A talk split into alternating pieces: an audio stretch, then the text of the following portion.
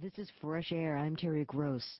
My guest, David Frum, was the presidential speechwriter who originated the phrase, the axis of evil, which President Bush used one year ago in his State of the Union address to describe Iraq, Iran, and North Korea. Actually, Frum's phrase was the axis of hatred. It was changed to axis of evil in the editing process. We'll get to that a little later. Frum was a special assistant for economic speechwriting during President Bush's first year in the White House. Frum's new book is an account of that year. It's called The Right Man, The Surprise Presidency of George W. Bush.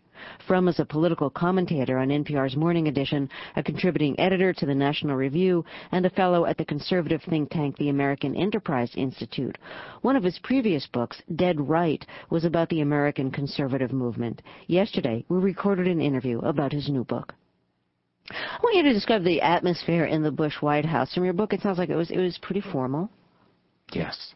Uh, the Bush White House was the, I to, I discovered this actually accidentally, the last place in America where man can feel underdressed coming to work in a brown suit. Um, it had a nice feeling though. You know, the kind of um, high tension uh, confrontations you see on the TV show, The West Wing, with people jabbing fingers into each other's lapels.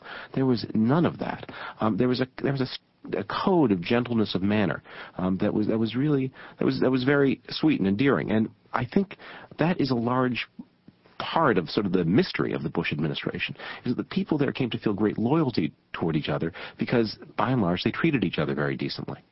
Now, you said that there's like no cursing uh, in the White House, and that uh, when you once said "damn sure," the temperature in the room dropped several yeah. degrees.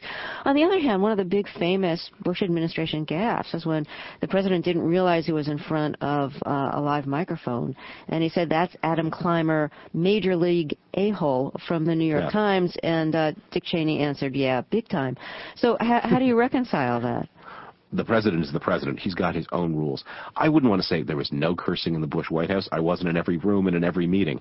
But what I did notice was there, there was a kind of soft manner that is absorbed from the culture of modern evangelicals and that really set the tone. And as you say, I mean, I had this incident where I, I let slip a pretty mild curse by my standards and realized I'd, I'd done something wrong.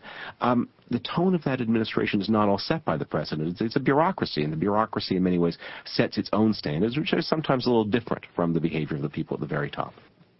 Um, you, know, you said that the Bush White House had a rule: no marijuana after college. Explain that rule.